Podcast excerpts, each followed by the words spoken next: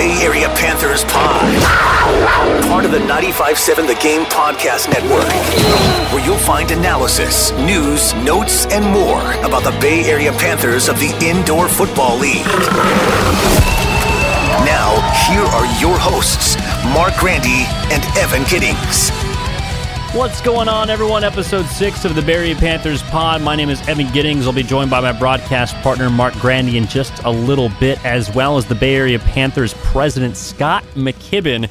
But we are here after the Panthers fall for a fourth straight game, this time to the Bismarck Bucks in 76 to 46 fashion. That was on a Monday night at SAP Center. And obviously a tough one on paper looking at the box score, but me and Mark will get into the positives some of the takeaways from the game as far as what we saw that was good, also some of the things and some of the trends that we've now had five games to sort of uncover. Still a small sample size across a longer season that goes through July. And again, still plenty of games left throughout the season. Five more opportunities for you to get out to SAP Center.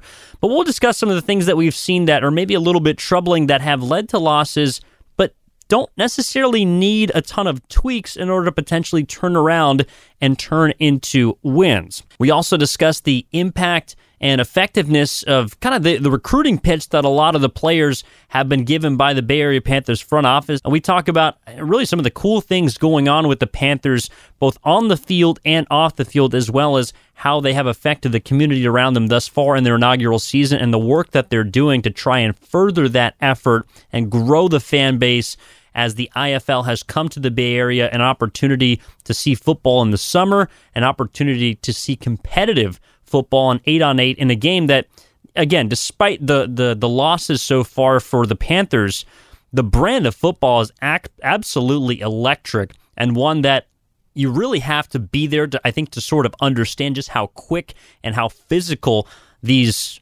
amazing athletes are playing at such high speeds. So we get into all that but uh, joining us now, president of the Bay Area Panthers, Scott McKibben. Appreciate you joining the podcast. Well, good morning, and uh, thanks for having me. I do appreciate it.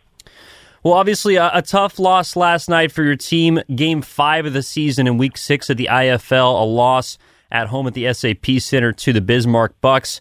What, what is sort of the message that, as the president, you try to exude to the rest of the team, to the franchise, and, and most importantly to the fans after the team began the season 1 0, has unfortunately lost four straight. What's the what's the message right now, Scott? Well, the message is, uh, you know, we're a first year team. It is it is an expansion team, and um, you know we're building a roster. Uh, unlike a lot of our opponents in the league, um, you know, not to make excuses, but this is the first year that all of our guys have actually played together. So this is going to be a slow upward learning process for us. Um, I mean, you want to be patient, but you want to be in a hurry to get there, right? and um, and so you know we're conveying to our guys, look at uh, stick to the plan, keep working hard. Things will get better over time. Obviously, if things don't improve at the level that we would like to see them, the coaching staff will make the appropriate changes. But um, you know, this is no time to get down. We're only five games into the season, and uh, you know, we we played a really pretty decent football game in the first half yesterday, up until the last forty seconds. Uh, you know, it's 31-31 with 40 seconds to go, and we gave up a couple of quickies at the end. And not only did that 14 points, I think, hurt, but the momentum shift was was the thing that I I believe probably hurt more than anything. But um, no, we're we're going to just continue to to work hard, uh, keep looking at our roster, trying to uh, find the right combination of guys that uh, that can get the job done. No, plenty of time left, as you mentioned, in the season. Five more opportunities for fans to come out to SAP Center and see the Bay Area Panthers in what has been a very exciting brand of football in their inaugural season. Scott McKibben with us here, president of the Bay Area Panthers. You mentioned some of the, the changes that, that need to be made or perhaps down the line could be made. Well, we saw one prior to this week in the offensive coordinator being let go, and then head coach Kurt Bryan taking on some some more play calling duties. But I'm curious from a front office perspective, when there are changes like that that happen internally, how are those decisions made from your side? How tough is it, and how do you go about implementing that in order to create hopefully a better outcome throughout the rest of the season? Well, first of all, you know, you hire head coaches to make these decisions. Um, and obviously, Kurt and I work closely together. We we spend some good time talking about this. And um, you know, Terry uh, is, is a wonderful guy and a really good, experienced coach. And I just think that uh, at the end of the day, it came down to a fit about just exactly what Kurt was trying to get done on the offensive side of the ball and the direction Terry wanted to go. And Kurt's background is very strong on the offensive side. And um, so he just came to the conclusion and sat down with me and said, You know, Scott, I, I think I need to make a change here. And, um, you know, about the best thing a, a front office person in my role can do is listen carefully, assess the situation, and then, um, then support your guy. And, um, you know, we made it early enough in the season uh, that we're going to be able to see whether the changes we have made will, in fact, provide us the level of improvement that we're looking for. So, all in all, we spent good time talking about it. You support the guy, and um, and and we'll see where it goes. I I thought that um, our offensive play last night was uh, was was improved, and um, you know hopefully we'll continue to see that through the balance of the season. Uh, absolutely. 46 points, a season high for the offense for the Panthers despite the loss. And we've talked about some of the, the first year difficulties. I want to get into some of the first year successes for the Panthers. What What has surprised you about I don't know if it's the, the brand of football in the IFL. Obviously, you've been a part of sports. You've been involved in media. You've been in a lot of involved in a lot of projects throughout your career. What has been some of the pleasant surprises of this first season, and what has been, you know, obviously a, a difficult year to get off the ground in? But the Panthers have had some successes. How would you identify those as the president of the team? Well, you know, I think the pleasant surprises has been how well and, and, and frankly how smooth it has gone after having had to take a couple of years off because of a pandemic. And then, as you know, we originally were going to be the Oakland Panthers, and um, it became very difficult with all the things that are going on up in Oakland with the with the Coliseum and with the arena and that property, where the owner and I had to make a choice, and that was to move the team. And in theory, we really didn't move the team per se. We practice in the same place. We house our guys in the same place. We're just playing in a different building that's, you know, 25 miles south. But that required name changes. That required rebranding. Um, that required a lot of changes with the field, with the logo, with the designs. It required going in and redoing contracts with our media partners, with, with with your radio firm, with the television people.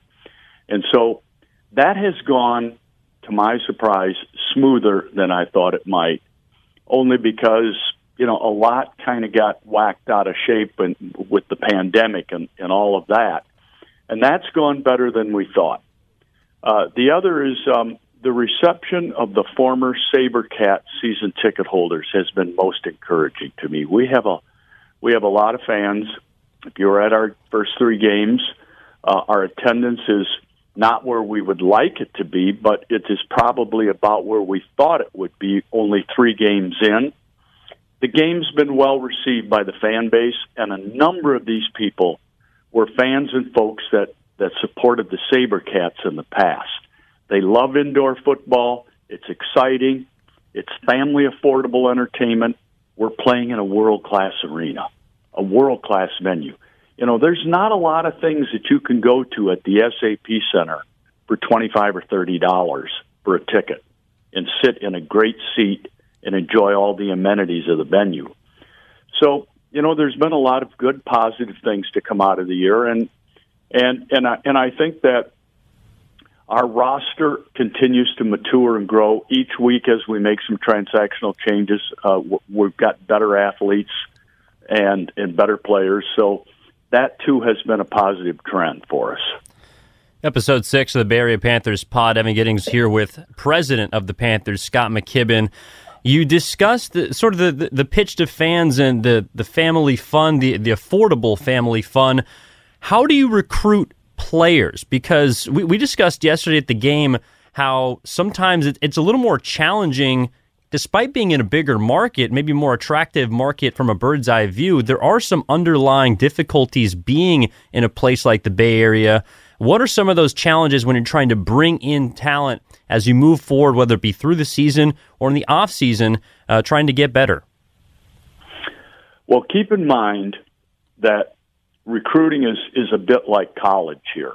I mean, this is the wild, wild west.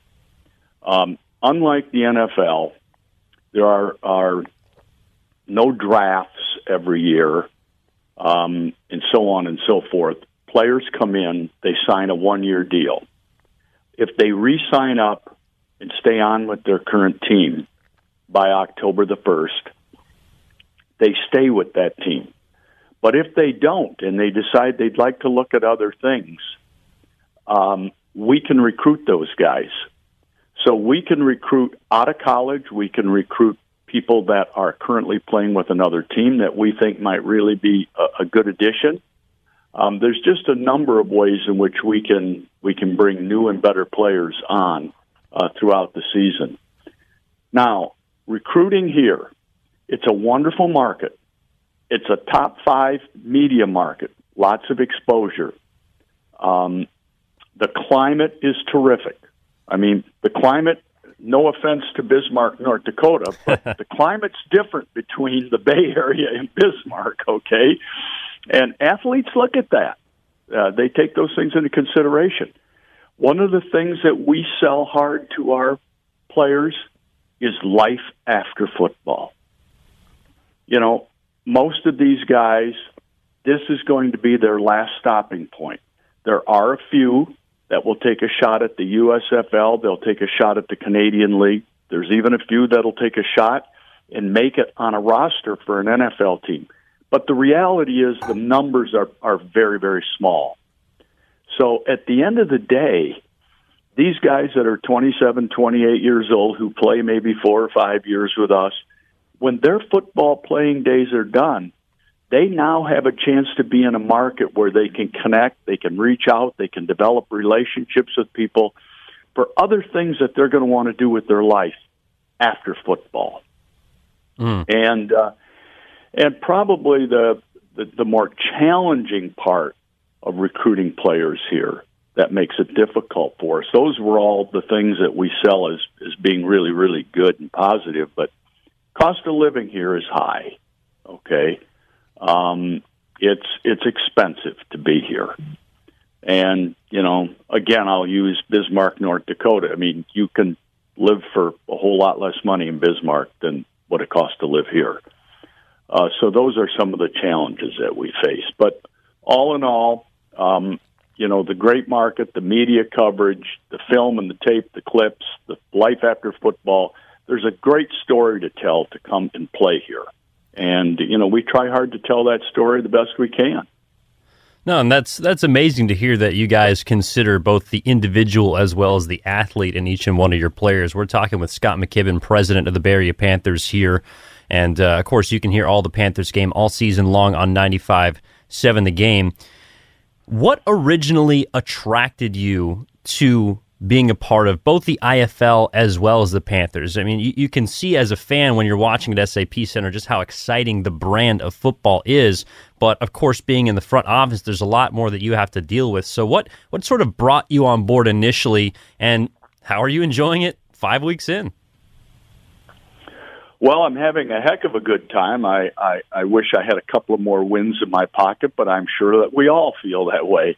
Um, you know, going back um, many years ago, probably 15 years ago, when when I was in your business, uh, in the media business, uh, running a metropolitan newspaper in the market here, uh, we were a sponsor for the SaberCats. And so I had a chance to spend a good bit of time going to a number of those games and seeing it. And I thought, you know, this is this is really an exciting. I had never heard of arena football before till we went to watch a SaberCats game, and I, I kind of caught the fever. And um, and so in 2019, when Roy Choi uh, came to to me to visit, at the time I was the executive director and CEO of the Coliseum Authority over in Oakland. And we were looking for a tenant to replace the Warriors.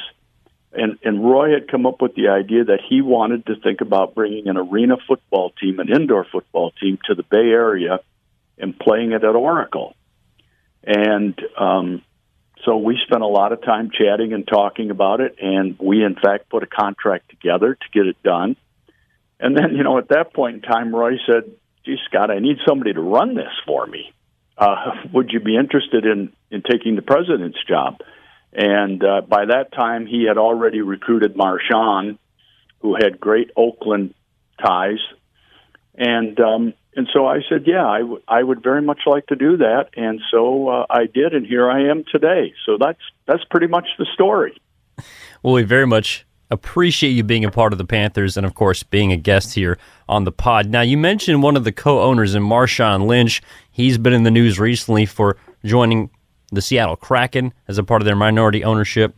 Uh, but he also had a fantastic promotion at the game last night, a bobblehead that was given out to a few thousand fans.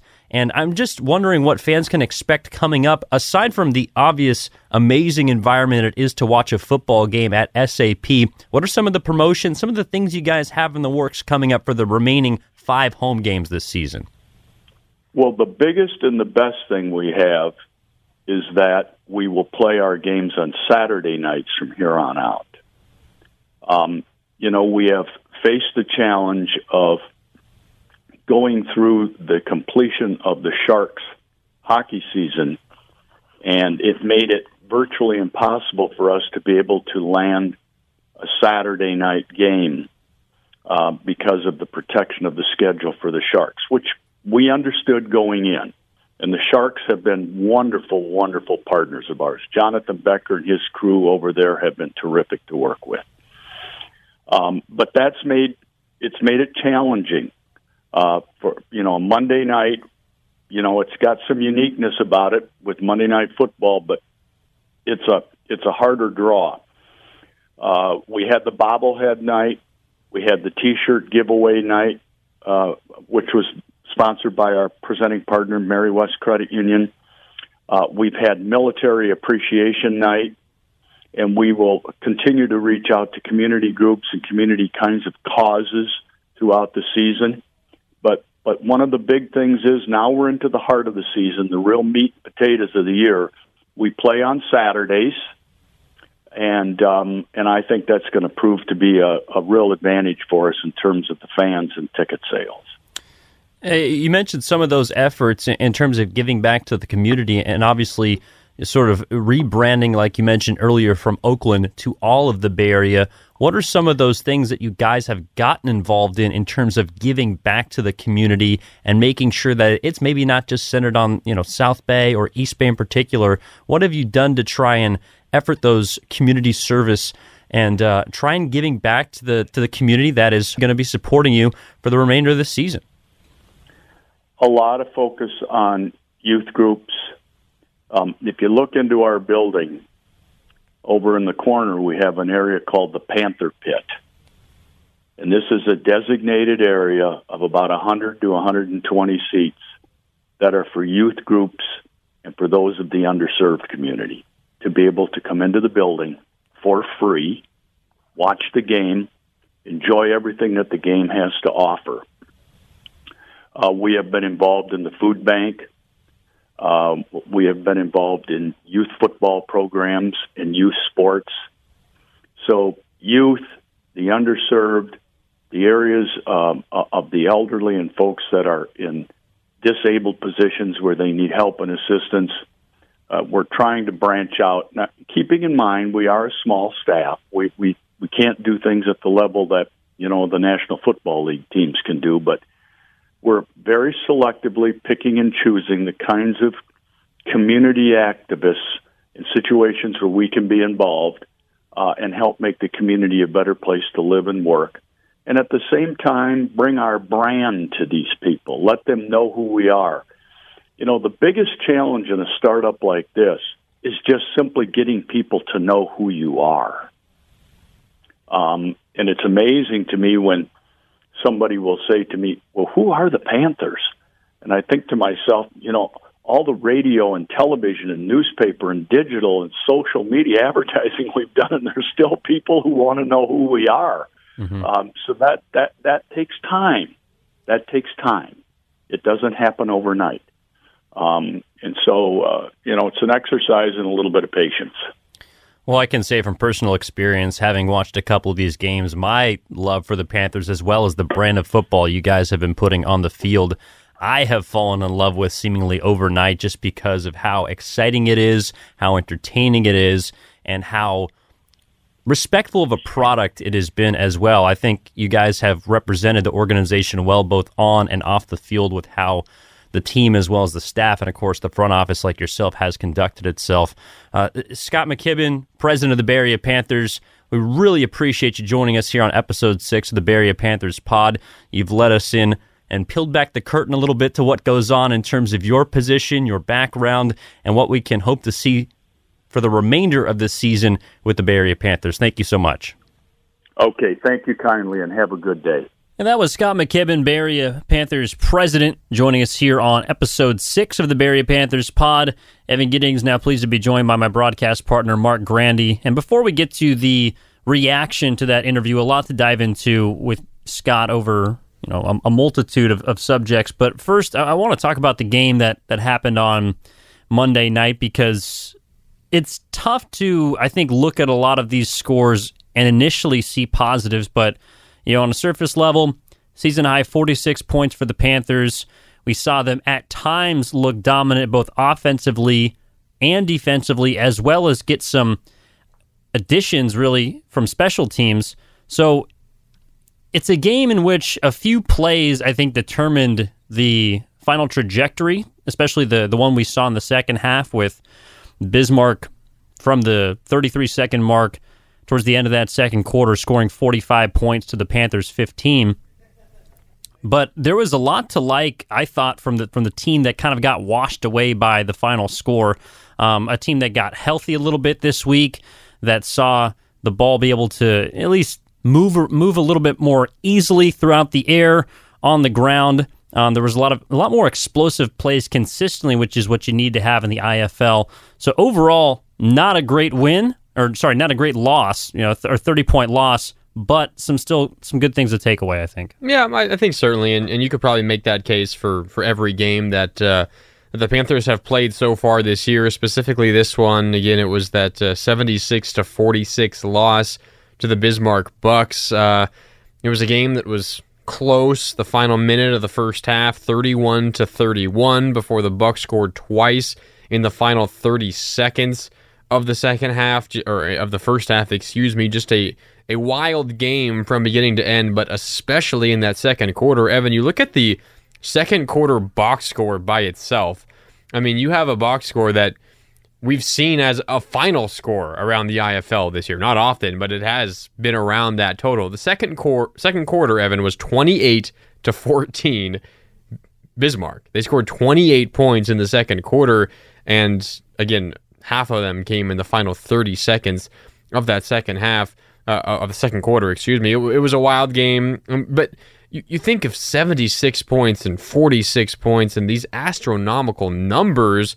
You look at the total offense numbers, and it's kind of strange. Only 221 yards of total offense for Bismarck. Now, in the IFL, that's that's more. You kind of have to retrain your brain and, and, you know think about these numbers differently because you're playing on a 50 yard field versus a 100 yard field like the, the NFL or, or college football or even you know the, the CFL up in Canada. But 221 yards of total offense for Bismarck, 153 uh, for the Panthers. So not terribly lopsided in the total yards numbers and then you add in the fact that Bismarck ran eight more plays than the Panthers, you're really not that far off on a yards per play um, average. Uh, the Panthers are. So, how do you get that 30 point you know deficit in the final score, the margin of victory for the Bucks? And I think Evan, it comes down to turnovers and play at the end of end of quarters and end of halves. And I think that's what this game came down to. You take out some of those bigger mistakes. We saw three interceptions thrown by the Panthers. Um, they missed some opportunities scoring points early. They had to settle for a field goal. Um, those turnovers came in key moments. They led to points for the Bucks almost immediately. You can't just wipe away all mistakes and, and say play the what if game. But if you take away those mistakes, you can see why some of the overall yardage numbers are not nearly as bad as you might think a 30 point loss would be. So I think you look at, at, you dive into the box score a little bit more. You know, you don't focus on the box score, just the scores by quarter. You you dive into how the actual the game happened with with yards through the air and on the ground. And you can kind of see that this game was a little bit closer there. And I'm sure, in addition to the issues and trying to fix the turnovers and the interceptions, the coach coaching staff led by Kurt Bryan and company are also trying to find these positives. And I think if you look hard enough, you can find them. Well, I think there, there's a couple of things that I've learned over the past five weeks. Still, you know, relatively early in the season, about a third of the way through. Still five more home games left at SAP Center. The majority of them, as Scott mentioned during the interview, will be coming on Saturday. So, an opportunity for a lot of families to get out there and enjoy some affordable fun on the weekend successively on days where they can plan, as opposed to the Panthers who have been sort of playing on Monday and then they have a short week where they're play on Saturday. This week they play on Friday, so they really don't have much time to get ready for their next opponent, the Sioux Falls Storms, and then they have a little bit of a longer week after, so some more preparation. It's been kind of a, a clunky start to the season, both in the record as well as the schedule. But a couple of things that, that I've noticed is first off, there's just not much room for error with this team right now. And, and, part of that has to do with some injuries that they suffered at the beginning of the season. So they've already had a dwindled depth chart to start. But just based on you know what we've seen from other teams compared to what we've seen from the Panthers, it seems like Bay Area's mistakes have hurt them more than the mistakes of the other teams. I mean, just take a look, for example, at Bismarck. They actually led the entire game in terms of total pen- penalties, 97 yards, but they were sort of strategically taken. Whether it's a 15 yard penalty to make sure that a guy doesn't get loose and get deep yep. in order to, to, you know, walk in for a touchdown. Whereas the Panthers, they had 10 total penalties, you know, a little bit more than, than the six for 65 yards, but they would come on a third down. It would be you know, we we we saw a couple weeks ago at SAP Center an illegal defense sort of more of a mental than physical mistake with not having your hand in the dirt out the defensive line position, or a, a linebacker not being in that belt area or moving in motion before the snap when he shouldn't be, and that play. You know, perhaps turns into a, an, an interception or a negative play for the offense that they basically get bailed out of because the Panthers have made some mistakes. So we've learned that with you know, they, they stepped up offensively, scored 46 points, a season high. I thought they looked at times, you know, very good, but they just don't have much room for error. And I, I don't think it's any coincidence that the two interceptions that we saw, one in the first half, one in the second, both led to you know, essentially 14-0 runs by the opposing team. The Bucks, as well as other teams in the IFL, has have really fed off of the mistakes, the physical mistakes more so than the mental mistakes that the Panthers have given them. And so when you're already, you know, kind of behind to begin with, and teams can sort of sense that they can take advantage of what you're doing because you're there's some self-inflicting wounds that the Panthers have. You, you just you can't turn the ball over. And you know we the 14-0 run with five, with 30 seconds left in that first half was off of an interception at your own five yard line. And you could argue, okay, well, maybe you should run the ball. Maybe you should. But in a turnover in that situation just simply cannot happen. I'm sure that the coaching staff of the Panthers would tell you the exact same thing. And they're obviously not trying to give the ball back. But when you set up a Bismarck Bucks team, a veteran group in plus territory they are 99% of the, the time going to take full advantage of that. And so I think we've learned over these past couple of games just how small the margin of error is. And until they get healthy, until they get fully healthy, until they gain more of a rhythm, gain more of a chemistry, which is understandably difficult to do in their inaugural season, I think we're going to see more of those mistakes turn into points for their opponents. Yeah, I mean, I mean, you know, we can, you know, nitpick certain moments here or there. I mean, of course, you're right. You don't want to turn that ball over in that situation. Uh, the Bucks just scored a touchdown to take the lead again late in the first half. You're deep in your own territory. You take a chance by throwing the ball. It's picked off. We can nitpick that all you want, but it you know, hindsight's twenty twenty. It, it's it's it's very easy for us now to to come back and say, well, they should have just ran the ball, given given the ball off to Dwayne Gary, the running back. Maybe bring in Joe Newman, let him run. Maybe he can break something with with his legs because he's certainly shown the ability to do that, and he did it last night with a uh, or on Monday night with a long touchdown run. Um, but you know, with that aside, I, you know, your simple point stands. You just can't Uh, turn turn the ball over as often as the Panthers have. I mean, coming into this game, their turnover margin was negative eight. They turned the ball over eight more times than they forced turnovers. They were negative two on Monday night against the Bucks, so they're now down to negative ten in the turnover differential this year. No matter how good you are in the other phases of the game, you're not going to win many games when you're consistently losing the turnover battle by two a game. They've played five games, ten They've they've committed ten more turnovers than they forced. That's about two a game. So it's it's really really difficult uh, to try to win games like that. The positive is the defense, despite giving up 76 points, they did force that huge turnover late in the first half. A really big hit by Khalil Young forced the ball free from Jayru Campbell, who was hurt on the play and did not play the rest of the game. We certainly hope he is all right, but a great play by Khalil Young, and it was scooped up and, and ran into the end zone by Jeffrey Allison, immediately turning it into points. So on one side of the ball, you do see a turnover being forced, but then, as you just mentioned, literally moments later, the offense gives that ball right back, and it turns into seven points for the Bucks, really making that that defensive play all for nothing. And you know, I'm I'm not here saying that it's the offense's fault and, and the defense was blameless because I mean, the defense gave up 76 points, and part of that was because of special teams and some issues defending, you know, kickoff returns. But there there is blame to go, I think, all around at this point in time. But but but still, um, the, the biggest issue I think is these turnovers, and they get those the those figured out, Evan, and the the season's going to turn around a little bit because as we've talked about really through the last few weeks here on the uh, Bay Area Panthers pod the the margins of victory, I, I, think I think you'll agree with this. The margins of, of defeat, I guess I should say, for the Panthers, it it's been a little bit misleading. I think this team has been a little bit closer than the final scores might suggest. Think back to a couple of weeks ago against Vegas. I mean, that was a really tight game at halftime. They lose 53-27.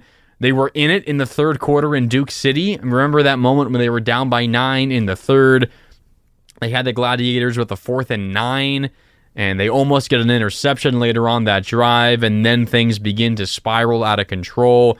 And then here this week against Bismarck, they were tied with under a minute to go in the first half, and they ultimately lose by 30 points. So obviously, you can't just you know split a game in half and say, well, they were in it at, ha- at halftime. They're they're a better team than they're showing, but you know the the moments are there, and I think it's what Coach Kurt Bryan told us last week. Evan is we've played good quarters, we've played good halves of football, but we have yet to play a good full game of football. That's that's you know next on the on the checklist, the to do list for the Panthers. It's playing a full game of maybe not completely mistake free football, but at least where you're limiting those to one, two at the most of those big mistakes, and not just turnovers, just the penalties, like you mentioned. A a tough, um, you know, late hit against a quarterback that extends the drive um, things like that. So uh, I think that's what's next for Bay Area. Well, and by no means am I trying to to nitpick, at, you know, a, a, play call saying you should have thrown or you should have ran. You know, at, at this point, you kind of look at each individual mistake, and it's sort of a microcosm for for the bigger issues that we're talking about at this yeah. point. Um, you know the the biggest discrepancy obviously yesterday was was in the passing game 149 to 62 in terms of total yardage three interceptions by Panthers quarterbacks five t- five touchdowns with no interceptions for the Bismarck Bucks who included their starter Jayru Campbell and then to Taj Tolbert who came in after you, you talked about Campbell getting hurt. Tolbert was impressive by the way. Well, he was he was uh, the IFL Player of the Week in Week One. I mean, that that just shows how good Jayru Campbell was to beat him out to get that spot and then run with it for the past three weeks, but literally and figuratively. Yeah, and literally half of football, Taj Tolbert, 74 passing yards and three touchdowns. I mean, I mean, he has great weapons to throw to, as does Campbell, obviously, both quarterbacks, but uh, they put on a display passing the ball deep down the field. No, absolutely. And and look, it's a game that demands you to be good in all three phases because, as, as we've discussed both with head coach Kurt Bryan, and with Scott McKibben, you know, it's it's a game in which you kind of feed off of the other phases and, what you're doing. If you have a long kick return, that's going to set you up in good territory that presents, you know, not a difficult drive for the offense. If your offense can't get going, you put your defense in a compromising position. And so that's why the mistakes I think have hurt the Panthers so much is because they they haven't yet as as we discussed, they haven't really been able to build a quarter off of each other they'll have a big defensive play and then come out and, you know, it'll be a tough special teams coverage. Or they'll come out, score, the defense will give up a big play, then the offense will turn it over. Or a penalty will come at a poor time. So, you know, and don't get me wrong, the Bismarck Bucks are, are a good team. They are a quality football team. I think one of the best in the IFL based on the games that they have played this season. And of course, the one that we saw last night. They've been in close ball games with every single team, including the Massachusetts Pirates, who are the defending champs. Yeah, they're up to number six in the latest coaches poll. Week six coaches poll is out. The Bucks are up to number six, so they're up a couple of spots as well. So I think I certainly agree with you. The one of the one of the better teams in the IFL. Switching gears a little bit to the the interview we recorded earlier with with Scott McKibben, and um, he he had obviously a lot to say. President, he oversees the majority of the operations, both on and off the field. This is a guy with you know decades worth of experience in the media as well as in sports. He has worked in, in various areas around the, um, around sports in general. And, but a couple of things that I, I took away that I thought were interesting. First, revolving around recruiting. He talked about recruiting as being similar al- almost to recruiting a college kid because you're trying to sell this idea of the team itself, the competitiveness, but also the things that come along with it. You know, in college, you're selling academics, you're selling the, the chance to set yourself up for the future. And that kind of is what it sounded like McKibben was talking about how they try and sell the Panthers to the guys that they're bringing on. You know, first season, it's going to get easier, hopefully, as they build up their brand, um, as they continue to move forward as a franchise.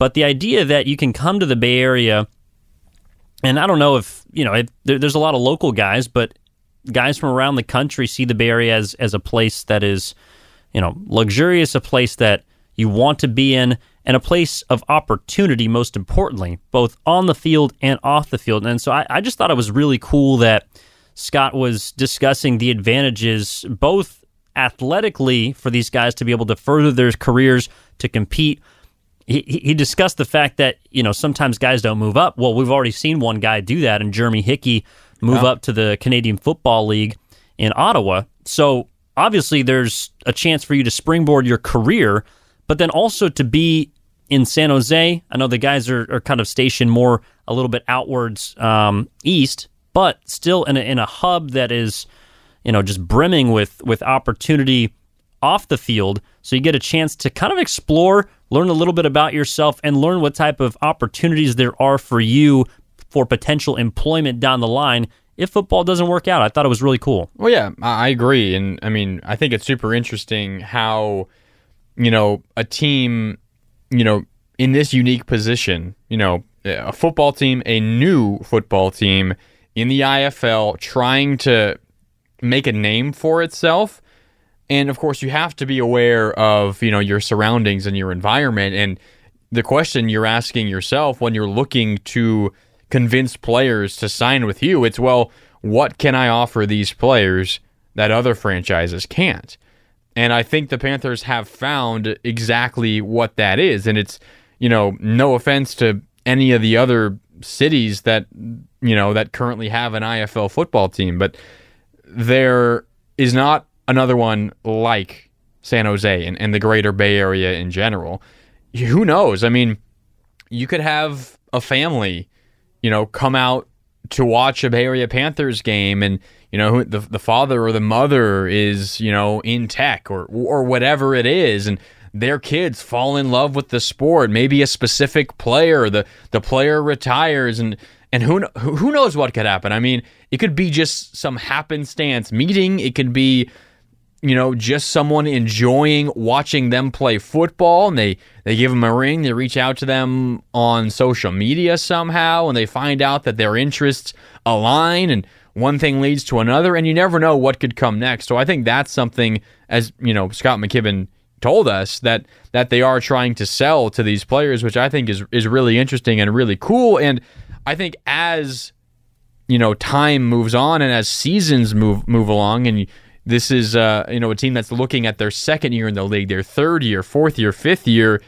That's going to be something that eventually gets out and spreads, and it's it's not going to be nearly as much on the Panthers to sell themselves, but it's going to be past players selling their experience to you know their own, you know, play, there are other players, their friends that, that, that they've played with growing up, and players that are, you know, behind them coming out of college that might not get a chance in the NFL or in the CFL and are looking for an opportunity. Word is going to get out, and, and it's going to spread around. So it's super difficult now, not necessarily to sell that to individual players, but just to have a wide enough audience that you're able to reach and, and take you seriously. But once you know a number of years go on and you have this word of mouth and you have players that have been in your franchise saying like yeah i mean they told me this. I, I wasn't really sure to believe them but you know i got this opportunity the next year or, or something like that.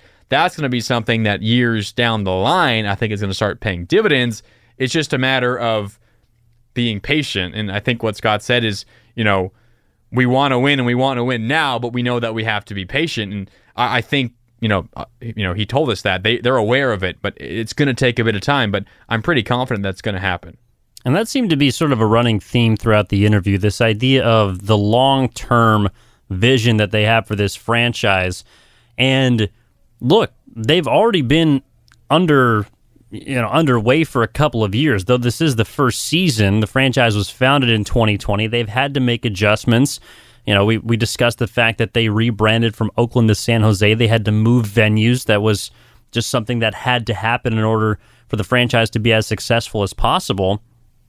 And so that I think that kind of intertwines with their recruiting pitch is look, the team right now may not be on paper in terms of wins and losses where they hope to be, but what you can accomplish with the Panthers is good individually. And then once they have enough, you know, talent and enough guys to, like you said, spread the word, then you begin to get the ball moving. Because another thing that he mentioned, I believe on the broadcast last night when he was doing his TV interview, as well as uh, the one here on the pod, just the fact that you know, football, especially IFL, with so few guys on the field and such a small field with only being 50 yards, you really need to have good chemistry. You really need to have an idea and, and trust in the guy next to you. And that's just really difficult to build when you've only played five games together. And for a couple of these guys who've missed two or three games, it's even more difficult. So there hasn't been a lot of chance for the organic chemistry, which we saw last night from a Bismarck Bucks team that has a couple players with over a decade's worth of experience in the IFL. That's not something that you can really quantify and not something that you can really just go out and acquire if you, you know, go and bring in a new player. It's something that you need to build. And so hopefully it sounds like they're they're trying to, you know, align the recruiting pitch with the vision they have for this team being a staple in the IFL as well as being a staple in terms of football and, you know, an alternative to the other professional organizations around the area, both NFL and then, of course, in the amateur level in terms of college to be kind of that middle ground to offer football during the summer, to offer competitive football, and offer a place where guys can grow as athletes as well as people. and it, it just it sounds on. I mean, to me, the the pitch is is fantastic, but like you said, it's going to take time, and the matter of you know the matter of fact is just how much patience can you have? I think yeah. that's the biggest question that they're going to need to answer. Well, I think you know I agree with everything you just said, but I think I also want to take a moment just I can't even fathom where you start your recruiting process. I mean, you know, you you think about how college coaches recruit, and okay, well, you're just looking at the best high school players, and you know, you you don't really recruit much in the NFL. I mean, you're just drafting the best college players. Like, there's obviously a lot of work that goes into that and identifying who is the best, but you know, you have a finite number of selections. You know, people that were in college, and you know, every once in a while, you know, you have a guy, you know, from Europe that that plays and makes the NFL, and maybe he doesn't get drafted.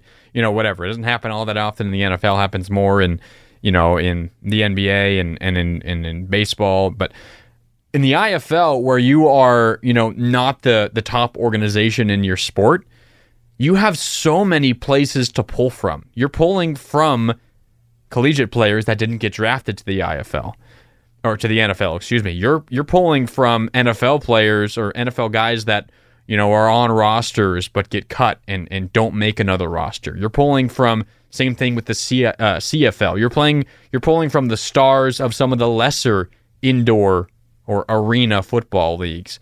I think I just want to take a minute just to absolutely commend all of the coaches in the IFL for I don't know how you even go about trying to recruit players because it just seems like such an incredible task to even begin to accomplish. Like I don't know where I'd begin and I I would it would never end. Like there's literally no way you could ever feel like you are done. Because as we've talked about, you have players move on. I mean, Jeremy Hickey signed to play with the Ottawa Redblacks in the CFL just this last week. That means your team, Kurt Bryan and the rest of the coaching staff have to go out and identify another player that they want on their team. And of course, you know, they had players in their camp, uh, you know, in the preseason that didn't make the roster. They there's probably, you know, a group of guys that they like to pick from in the beginning. And, you know, I'm sure in coaching circles in the IFL, you know, there are players that everyone knows that aren't on rosters that might be, you know, the first selection. But just the idea of of recruiting an endless supply, recruiting from an endless supply of players is just an incredibly difficult task. I can't even wrap my mind around it. Well, we'll see how they are able to juggle that, both the coaching staff as well as the front office throughout the rest of the season. Again, five more opportunities to see the Bay Area Panthers at the SAP Center at home. They are currently one and four, but a lot of games left to move on in the season, and we are looking forward to bringing those to you every single game on 95.7 The Game. The next game you can catch over the airwaves will be on Friday, a 5.05 kick here local time, where they play at Sioux Falls, and then they'll be back home at SAP Center Sunday, May 1st. That is a 5.05 kick against the Northern Arizona Wranglers. We'll have all of these on 95.7 The Game. You can catch them, and, uh, you know, we also a, a great opportunity to come out and see some amazing promotions. I mean, last night, Marshawn Lynch bobblehead giveaway. Pretty great bobblehead. It was pretty detailed. I was pleasantly surprised by the product. Really good. And yeah. there's been giveaways at every single home game. T-shirt on opening night, a lot of collectibles for fans that want to be a part of, you know, the affordable family fund that is the Bay Area Panthers. You know, there's group tickets. Um, there's opportunities for for those that you know can't afford them to you know, Scott was talking about their community efforts targeting kids to bring them out to games, to have them experience the indoor football league and, and the Panthers experience. So a lot of great things going on. And, and be sure to, you know, obviously if you're at this point of the podcast, you have listened hopefully to the entire interview with Scott McKibben, president of the Bay Area Panthers. Go back and listen to it again. But episode six, that'll do it for us. Mark Grandy, Evan Giddings.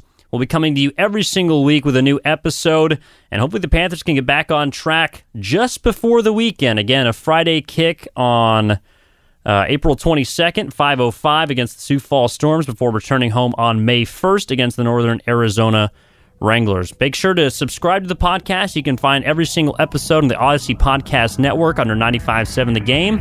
And uh, we'll talk to you next time, guys. Appreciate it. Thanks for listening to this episode of the Bay Area Panthers Pod, part of the 957 The Game Podcast Network.